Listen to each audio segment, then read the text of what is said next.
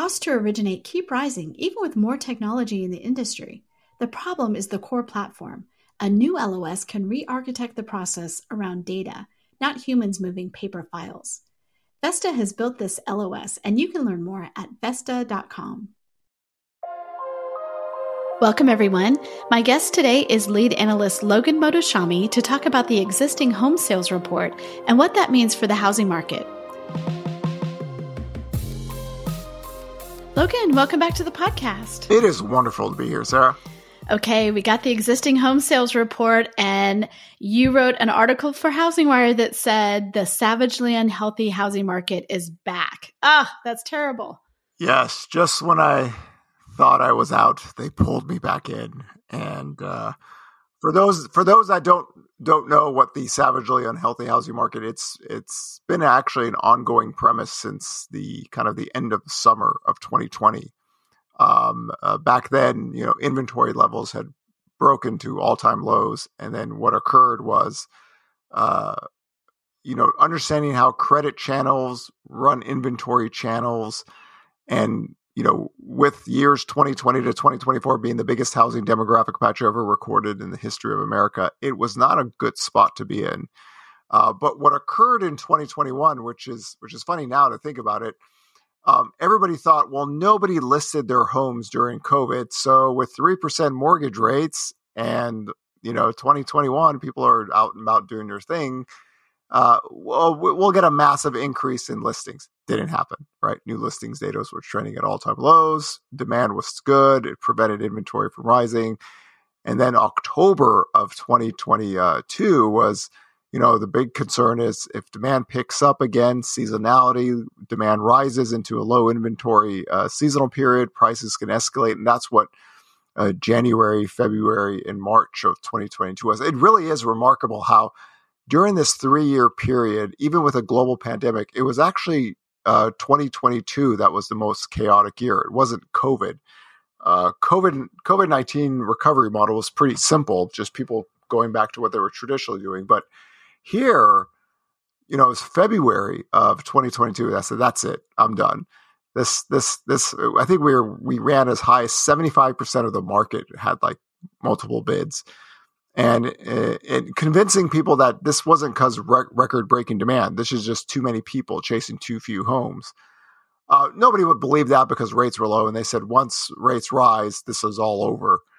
Uh, and you know, the second half of 2022, we saw month to month price declines. We saw a waterfall dive in uh, demand, and days on market actually grew uh, past 30 days, which I was very happy about. Right, uh, for somebody who, who loves to see balance. That that was a good thing.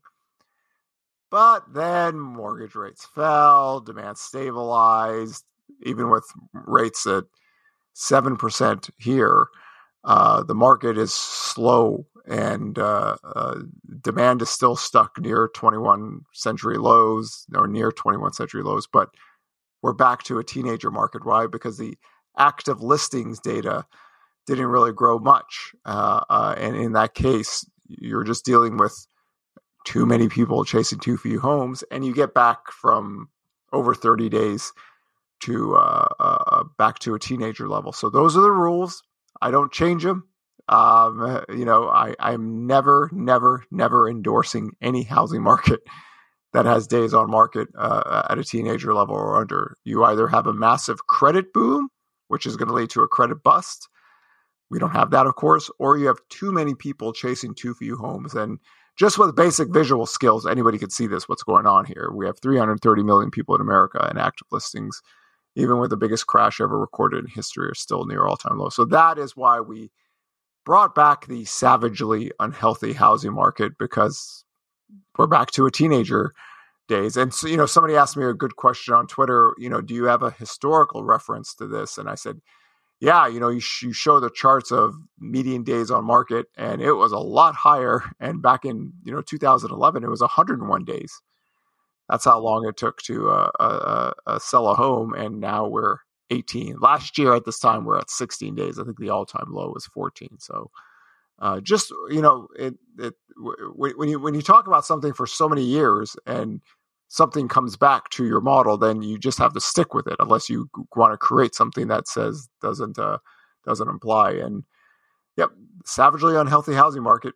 Too many people chasing too few homes, and sellers are buyers, and people are just uh, staying in house.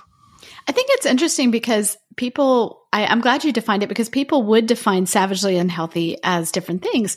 For some people, that's, uh, you know, affordability, like when the affordability got so bad. For some people, it's whatever. But to you, it's like there's a problem when a house cannot stay on the market for for longer than you know 19 days because that that shows other weaknesses and it could be a, a variety of things in this case it seems like it's just inventory correct yeah i mean it, it was a hard concept for some people to get because they just think we had record breaking demand last year or in 2021 and we never there was no like massive credit boom like we saw from 2002 to 2000 this is why you know when i when i do those purchase application charts there's always a black line drawn from 2002 to 2005 that was a massive credit sales boom. We cannot have that kind of market. Um, but there's just people that just say no way when rates go up the whole thing, the whole cards are going to f- uh, fall down. And it just uh, not the case. So now that we had the biggest collapse in history in home sales, and now that you know home sales right now, it, we they were up 0.2 percent month to month, but they're still trending at 21st century lows. I mean, if you, if we took it this year, just the new home sales and existing home sales, I mean, we're near five million total home sales. If we had to if we had to close it today, uh, um, it's still that's near five home sales, uh, five million home sales a year. And but the it's not what we saw where existing home sales were at 7.2 million on the monthly prints in 2005. So the days on market being this low just shows that there's just not enough product available. And when sellers are buyers, and then if you have first time home buyers coming in, they take some of the homes off, they don't provide one, you just you get stuck. And that that's the whole the whole concern we we've talked about this for years. My concern is is housing getting stuck because the credit inventory channels were heading one way for over 10 years. Nobody cared about it. But here, um, you know, the homeowners are just doing r- good. You know, we, we just spoke at uh, Gathering of Eagles, and I think, you know, presenting those data lines in that historical context um, – you know, and just saying that people are living in their homes longer and longer. Everyone's uh, homeowners are, have this very low total housing cost, and it, it, it's not the turnover that people uh, uh, w- would think. So naturally, when demand stabilizes, here we are again. And I think again, we track weekly data because we believe that if you want to be old and slow, then you wait for the monthly sales data if you want to ignore forward looking data like a lot of people did, then we're sitting here in June. I think one of the national uh, economists talked about I, I, don't understand why people think housing's recovery. There's going to be a huge home price crash, right? It's it's uh, you know prices follow after the collapse of demand. That doesn't work. That model doesn't work, right? And there's a difference between economists, stock traders, and pure housing people, because housing people track housing daily, weekly, and they put all the variables into it. So you don't come here near July the 4th and say, What's going on? How did this happen? Because the market doesn't care that you're old and slow.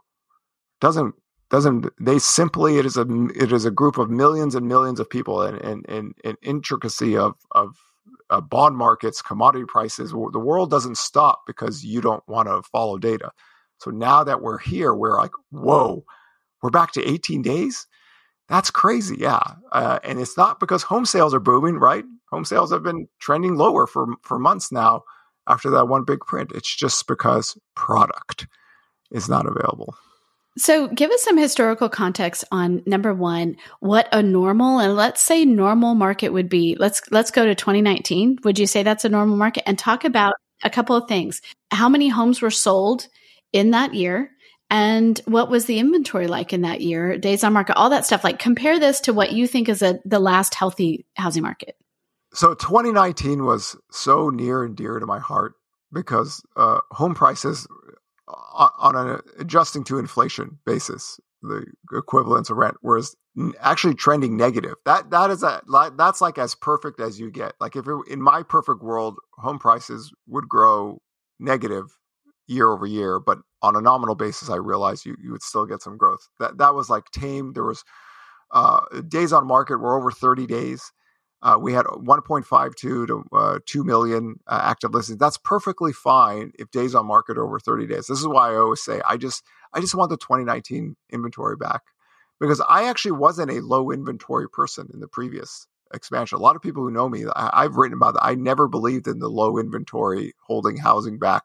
Uh, I, I call it nonsense. You know, it's just when you have a low inventory problem, the days on market collapse and home prices escalate out of control. That did happen uh, after 2020, but in the previous expansion, I mean, historically, like two to two and a half million active listings. This is NAR data. This is not uh, Altos, the one we use, but that's normal days on market, 30 to 45 days, you know, in some cases over 60 days.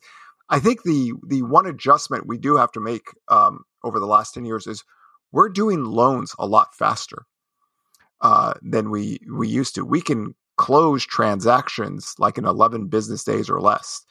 That wasn't the case back from 2008 to 2012. Sometimes it would take, you know, two, three months to close a loan.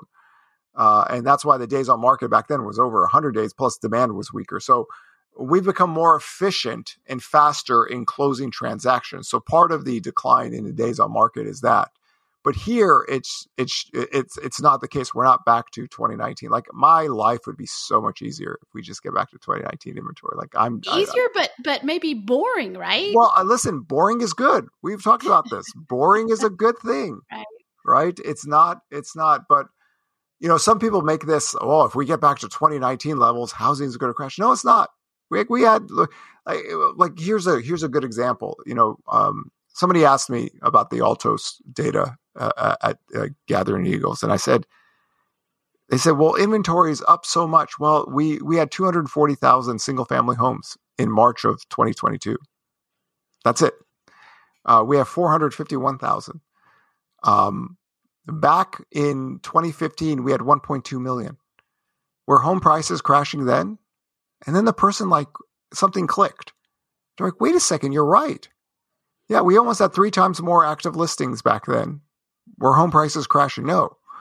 Uh, there's an equilibrium between supply and demand. And the, you know, of, of course, in 2007, you know, NAR data was 4 million. And now it's a million. I mean, the the NAR data was actually negative year over year on the active listings. Uh, they, they track data a little bit differently. Um, oh, we when, have the, when was it negative? Uh, uh, this this report, this report, the year over year inventory was negative. So uh, and again, I, I, try to get people to focus on this downtrend in inventory since 2007. Like I have a, that long black line drawn from 2007 going lower and lower. Um, so, uh, so I just feel more comfortable with the housing market if we just get back to 2019 levels and days on market over 30 days because people have choices, right? And now that we've seen the biggest home sale crash ever recorded history, now that we've seen credit data look good during this whole thing we could we could give up this fear about you know massive home price crashes, foreclosures. But you know, uh, I think the fascination and o- almost the um, illusion of happiness for 2008 for bearish American citizens. You just got to just let it go and just go with the data. And we track this weekly for a reason. So if something turns, we can't miss it. We don't want to be six months later. Oh, guess what's happening? We week to week, day to day, we bond markets, purchase stats. We put them all together so people have a better understanding because November 9th, everything changed. and I'm still trying to convince people today, Sarah, that this all started back then. I can connect the dots because why? We want to be the detective, not the troll. And I'm seeing economists like today or yesterday saying, wait a second, what's going on? How's this? And the data's already turned. And uh, um, you just, you know, 500 years ago, Sarah, you had to dispatch horses and you have to go get information that could come three, four months later because the horses got to come back. Your riders have to come back and it takes time. I get it. you can be six months behind, right? Um, you have access to the internet. and your phone can give you data within seconds. You don't need to dispatch horses. And this is why it's just, it's almost appalling to me that some people are still thinking it's the 2022 second half market, and they're they're surprised. And it's it's not like some Twitter trolling nonsense person. It's it's economists. You know, it's a, wait a second, what's going on here? So. Uh, it, it's it, in a sense it's complicated, but if you follow the daily and weekly data, the forward-looking data, connect the dots, it makes sense. And I, I not a, this is not a good thing. This, uh, this I, I savagely unhealthy housing market. I try to make the most straightforward term ever.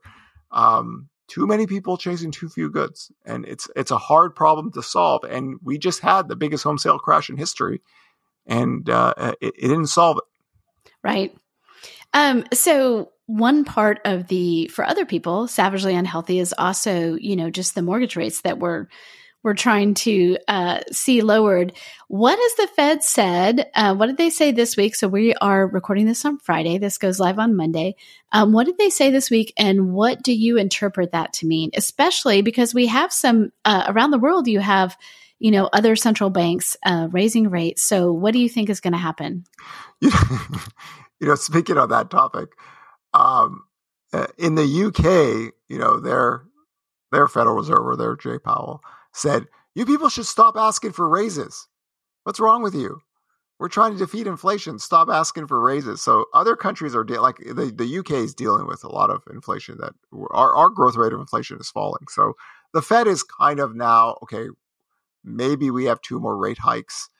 Um, some people say we're done. Some people will be calm. Some they'll they'll make up terms that I'm, um, you know, uh, I, I, just need to watch the data at this point. But we're we're kind of toward the end or the end here here in America. So I think over overseas there are other countries that are you know trying to uh, defeat inflation by uh, uh okay w- they were going to stop and now they're rehiking and you know everyone is uh, uh getting to that level. So remember global yields to a degree fall with each other. So I think mortgage rates and the 10 year yield to me looks perfectly normal. Um, I think the front loading of inflation data, and just remember that the 10 year yield was lower when we had 9% CPI inflation last year. So there are other things that are working with this channel. Um, and the Fed is really okay. Maybe we have two more rate hikes. That's it. Maybe you know, but it's it's what happens next. And again, for me, it's all about the labor market. It's labor market and jobless claims. That was the whole premise. The channel holds within that, and it wasn't like it wasn't tested, Sarah. I mean, we had we had what eight different times try to break that Gandalf line. Uh, so the labor market is what I'm tracking, and you know, there's the leading economic index today, or uh, that was in this week. It, it looks so recessionary, but I, I, I stress to people when I did the risk six recession red flag model. When I wrote it on the day, I said two things can help this expansion because demographics are different and credit uh, balance sheets are different. The growth rate of inflation falling, check. Energy prices falling, check. That's a benefit to consumers. Um, uh, the Fed stopping uh, uh, Fed rate hikes, no, that hasn't happened yet. Maybe we have paused that now, so keep that in mind. And then cutting rates when the labor market gets uh, uh, weaker. We're not, we haven't got the labor market weaker yet, or we're not in cutting bond yields going back and forth and mortgage rates stabilizing stabilized housing um, so it's it, I, I, know people are frustrated with rates, but to me, it just it looks perfectly normal. I think the the big variable this year was the financial banking crisis. That that changed everything. Uh, and made the mortgage spreads worse. So I think that's the that's the new thing. That's if people are frustrated, Silicon Valley Bank and those people, right? Um, uh, that's that's that came out of the woodworks, and that was the reason mortgage rates are still higher than they should be. But um, again, I can make a case that the 10 year yield should be much higher and mortgage rates should be much higher today than it is. So uh, I don't do it because it's not part of my forecast, but people can can surmise that where the growth rate of core inflation is, you know, the 10 year yield should be higher. It isn't. It's to me, it looks perfectly fine. So uh, we have to deal with this. Uh, the I think eh, I, I don't know anybody who's talking about a reacceleration of inflation here. The growth rate falling is perfectly normal with all the forecasts. And now comes the disinflation factor of shelter kicking in. So it's hard to reaccelerate. It's interesting because Larry Summers, who who says we need to have higher unemployment to defeat inflation, which I, I am totally against the Summers camp or anybody, he talked about, oh my God, look, rent inflation is cooling off. Wow. So that's uh, it's heartening. Of course, it's cooling off. It's it can't sustain those levels. That's going to be the story for the next 12 months. It's you know if energy prices keep on going lower, and I, I think there's there's a limit to what what that does because you know uh, everyone doesn't want energy to crash. You know we we could work through this and and see if the 10 year yield can break lower without having a job loss recession, just a cooling down of the labor market. But as of now, it, it looks normal to me. So I, I, I, Sarah, if I was here on December 31st, 2023, do you know what I'd tell you? It's the same forecast. right? I don't, I don't, because there is like the end of the year, I don't go, okay, the calendar year has changed. Here we go. No, I mean, uh, the previous expansion, I, I, it was the same thing, 1.6 to 3%. I mean, it's not very exciting channels. They're not supposed to be, but, um, labor, uh, the jobless claims data has accelerated from the bottom. There are states that are showing higher jobless claims. Now, you could say some of this is fraudulent stuff, but in any case, the labor market is not as tight as it used to be, but it's not cracking yet. So uh, that's why I focus so much on labor this year. That's why it was part of the forecast. The growth rate of inflation to me was already anticipated by the markets, and the bond yields are still acting in accordance to a global marketplace that is still other central banks are trying to deal with inflation. Do you have a? Um, I know that it's not explicit in your forecast, but like in your own mind, do you feel like we're going to see labor break by September, by December? But like, do you have a, a, a time period where you think we're going to see that? You just go with the trends. And what's occurred is with housing stabilizing and permits slightly rising, um, we have a lot of other construction projects out there. A lot of people are just waiting for construction labor to break. There's there's nothing that actually shows the break, but it does show that the trend is getting there slowly. So you have to follow the weekly data. That's why you know I said I said was you know it'll be interesting to see kind of September, October, November where jobless claims are at. But follow the weeklies, right? Um, if you sat and said on X date something should happen and mortgage rates would fall and that didn't occur, then there's something wrong with the model. And I just think the financial crisis uh, with banking changed everything. But here are a few things for people to think about going out for the rest of it. Number one, student loan debt payments are coming back in October.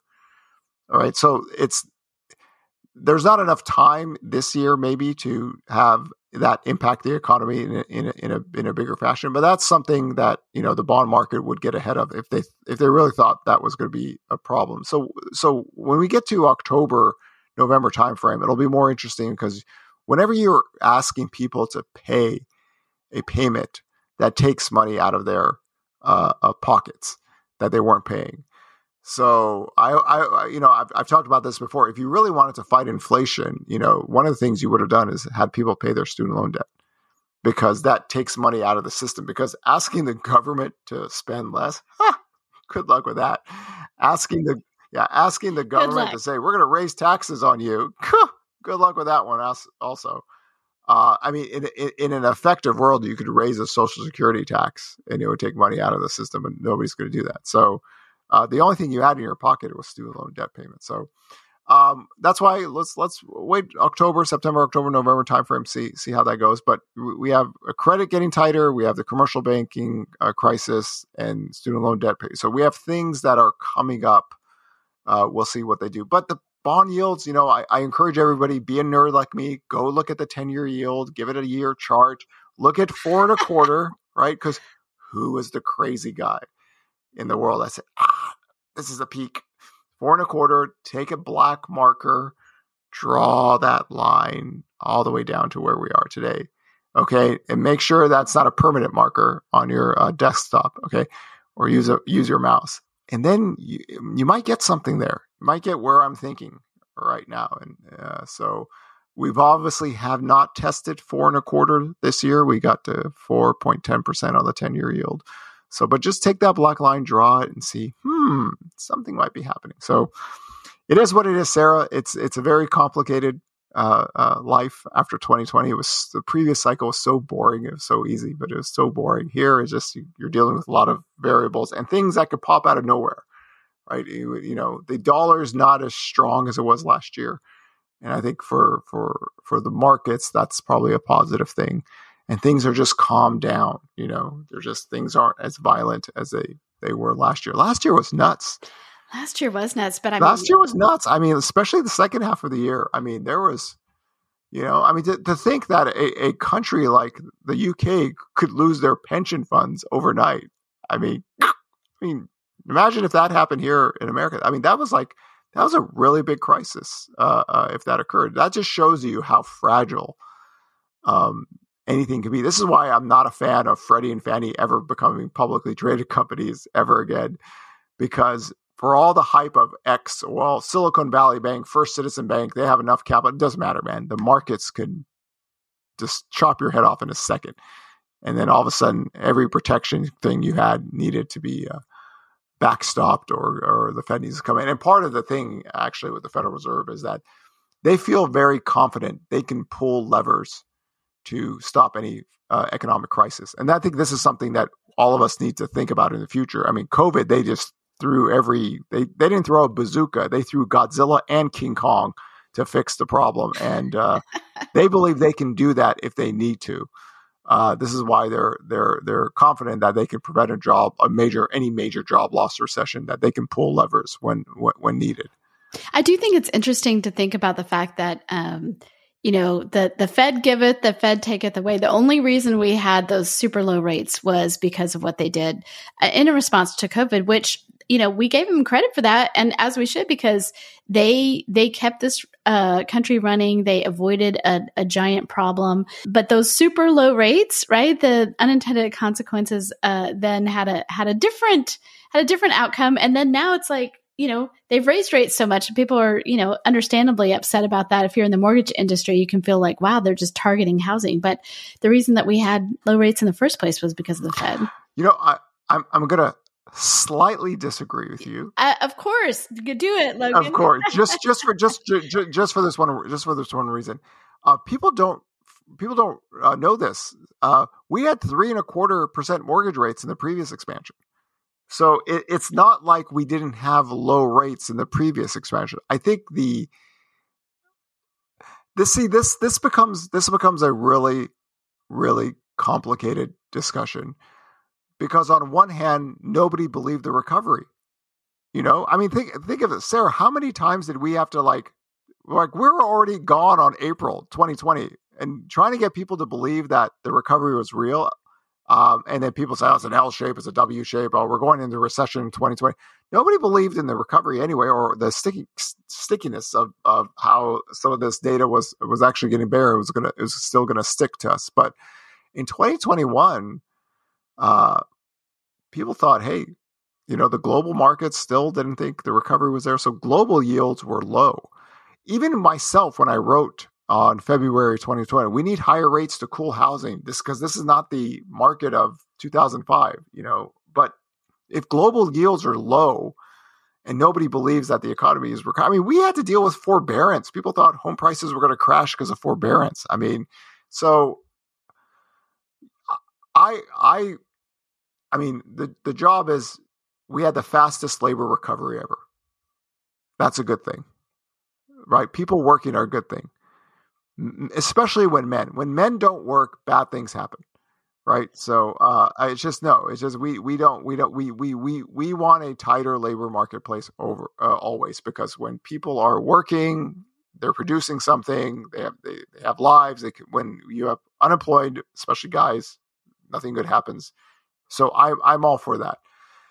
I, I just think the history of global pandemics have, have taught us we have a very inflationary period and then a disinflation period, and we're just working our way through there. But other countries are are, are having more issues than we are.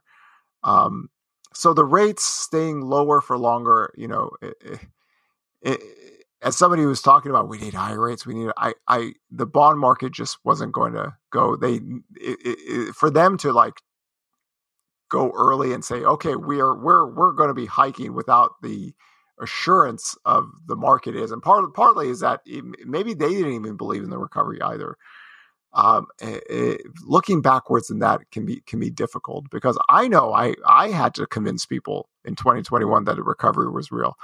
I mean, I had tons of tons of people say, "Oh no, this is all fake," you know once the stimulus, so let's all remember, so once the checks are done with, that's it. The U.S. is, I mean, we're sitting here in 2023 and people are arguing that the economy is too strong, that we need to raise rates. I mean, I had people in 2021 yeah. tell you that depression is coming. So it's easy in hindsight, but I think having a tighter labor market's awesome.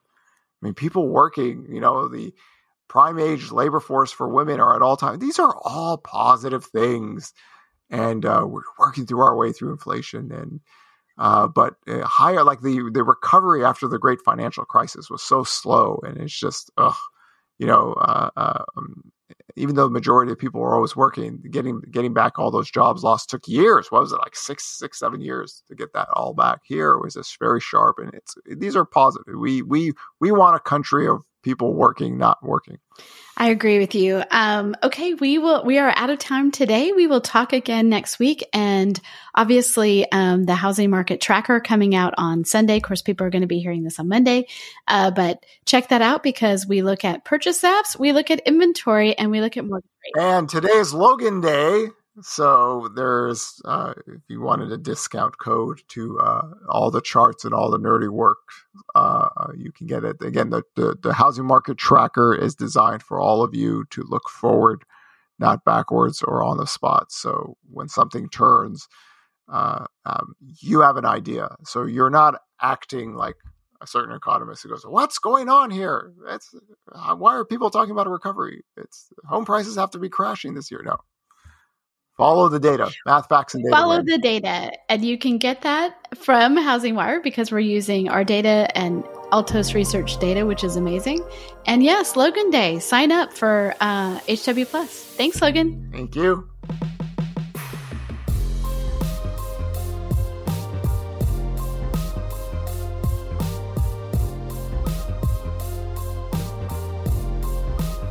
Thanks for listening to HousingWire Daily. If you haven't already, we'd love for you to take a minute to rate the show and leave a comment. And make sure to tune in tomorrow for more news and insight.